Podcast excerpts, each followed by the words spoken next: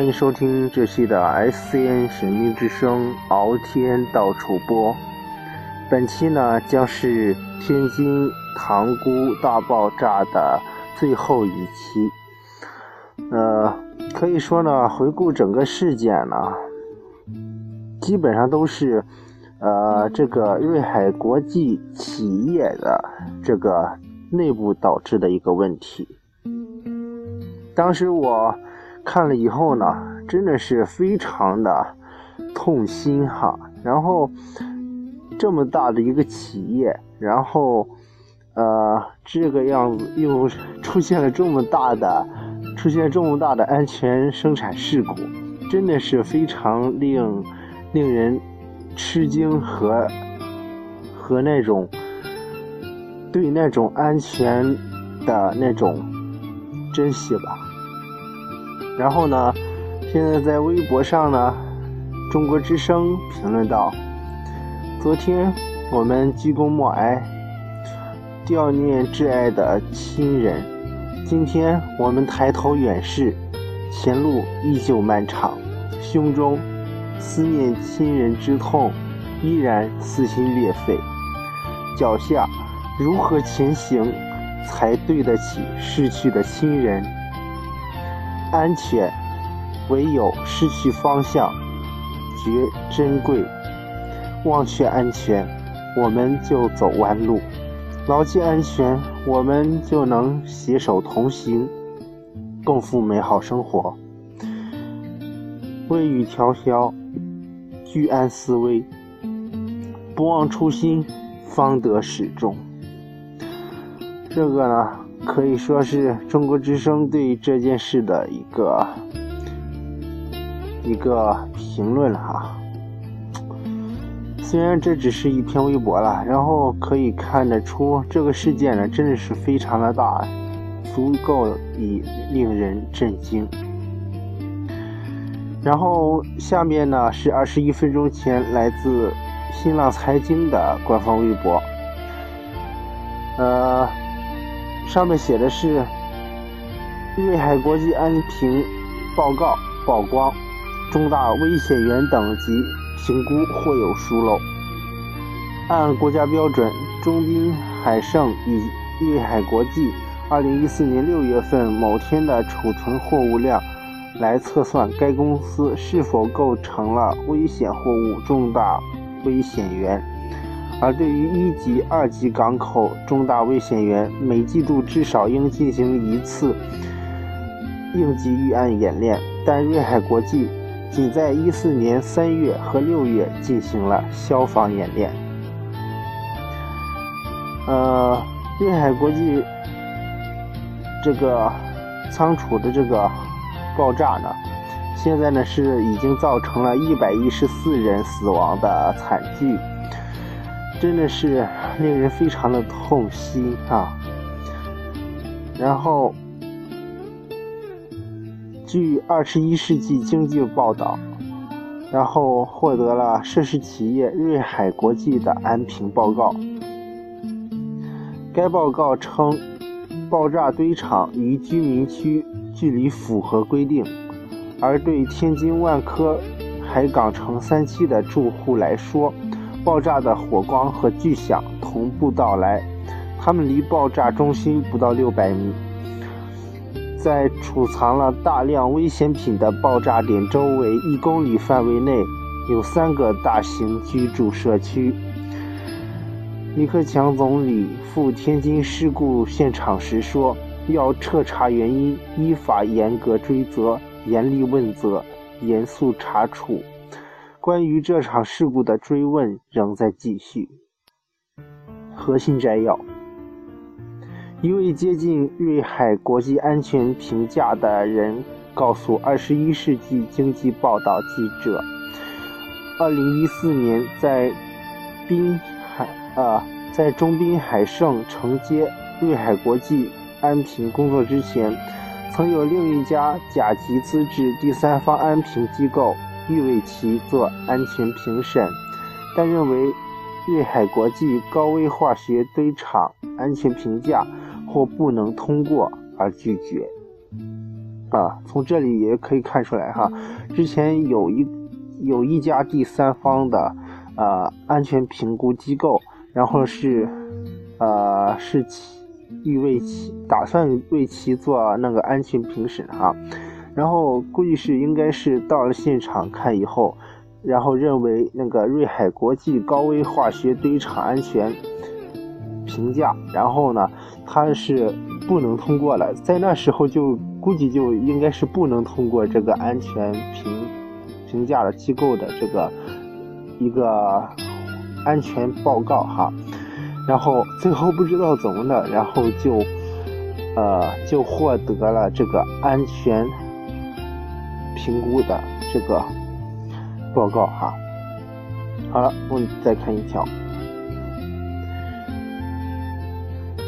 二十一世纪经济报道记者独家获得了。天津东东江保税港区瑞海国际物流有限公司叶进路堆场改造工程安全验收评价报告内审版。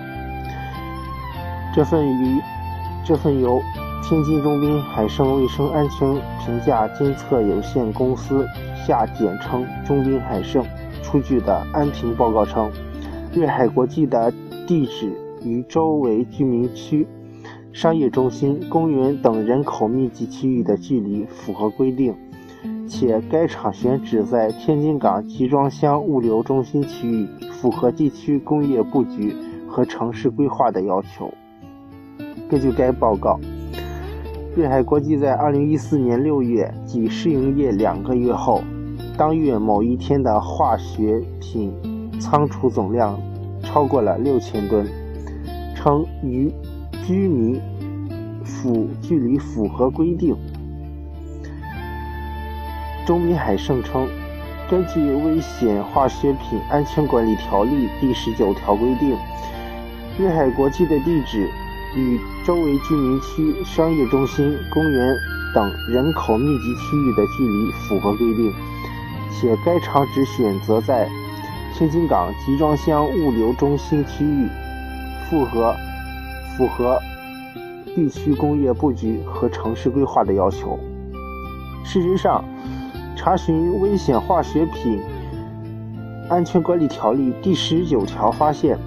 该条款原文为：“危险化学品生产装置或储存数量构成重大危险源的危险化学品储存设施、运输工具、加油站、加气站除外。”与下列场所、设施区域的距离应当符合国家有关规定，并未对距离作出明确规定。但根据国家安监安监局颁布的《危险化学品经营企业开业条件和技术要求》，其中九千平方米即属于大型仓库范围，应与周围公共建筑物、交通干线、公路、铁路、水路、工矿企业。等距离至少保持一千米。瑞海国际堆场占地面积四万六千二百二十六点八平方米，因此应该执行一千米红线规定。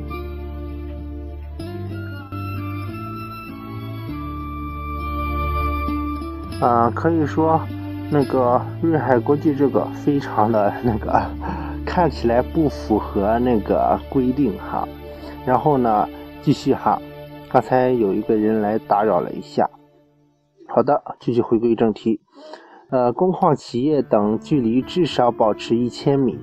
日海国际堆场占地面积四万六千二百二十六点八平方米，因此应该执行一千米红线规定。但从地图上看，距离爆炸点仓库五百多米处。就是公路主干道滨海高速京滨轻轨，六百多米处则是万科海港城三期居民楼，但最终中盛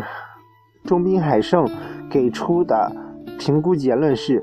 天津东江保税港区瑞海国际物流有限公司跃进路堆场改造工程对总平面布置、建筑物、工艺设备。生产过程中存在的危险有害因素，根据有关标准规范，采取了有效、安全的措施和安全技术措施，环评安全安全预评价报告和设计专篇给出的安全对策措施已基本落实。企业建立了较为完善的安全生产管理机构和安全生产管理制度。本项目具备竣工安全验收的条件。天津市发改委曾核准该项目。上述环评安评安评报告哈，完成时间为二零一四年八月。报告正文共九十八页，分为建设工程概述、主要危险有害因素辨识与分析。安全技术条件评价、安全生产管理状况评价、事故危险性评价单元、评价结论等十个部分。中滨海盛共十人参加了瑞海国际的安评。评价项目负责人为国家消防工程技术研究中心员工曾凡强，而该项目在二零一三年八月还取得天津市发改委的项目核准通知书。该安评报告对瑞海国际新建堆场的细节有所曝光。项目主要建设内容包括新建两个危险品仓库、危险品库及及重新规划现有堆场。堆场占地面积四万六千二百二十六点八，包括仓库一七百三十二点五五，仓库二。二十五点二百五十一点八四，中转仓库三千一百一十七点八一和集装箱堆场改造场地消防设施，新增一千二百五十废水收集池及消防水池泵房，项目投资额约九百万元人民币，改造工程于二零一三年三月开工建设。二零一四年一月完工。该堆场的设计单位为天津化工设计院，其拥有化工石化医药行业专业甲级资质。施工单位为河南科兴建设有限公司，监理单位为天津市塘沽海洋高新技术开发区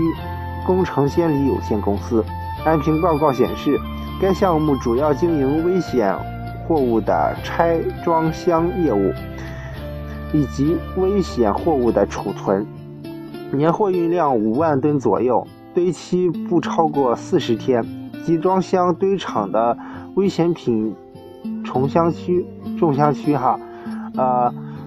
同时存货体积不大于一千一千米。瑞海国际的三个库房根据危险货物的危险特性进行分类储存，危品货物按甲类库房设计，储存火灾危险性为甲乙类危险货物，主要存储电石、硅钙等。危危品库二按丙类库房设计，库存火灾危险为丙类或。丙类的毒害品，如甲苯二氰酸酯、TDI、氰化钾等。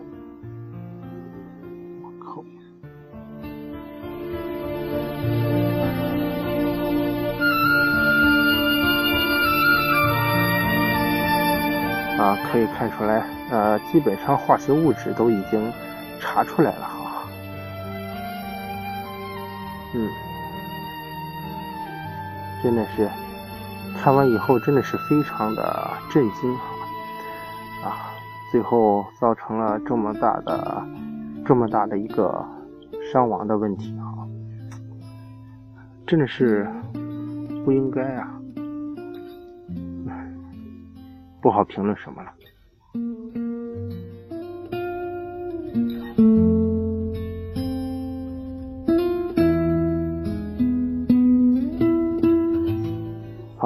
本期的 SC 神兵之声敖天道主播就到这里，下期同一时间再会。也可关注天界小法师敖天的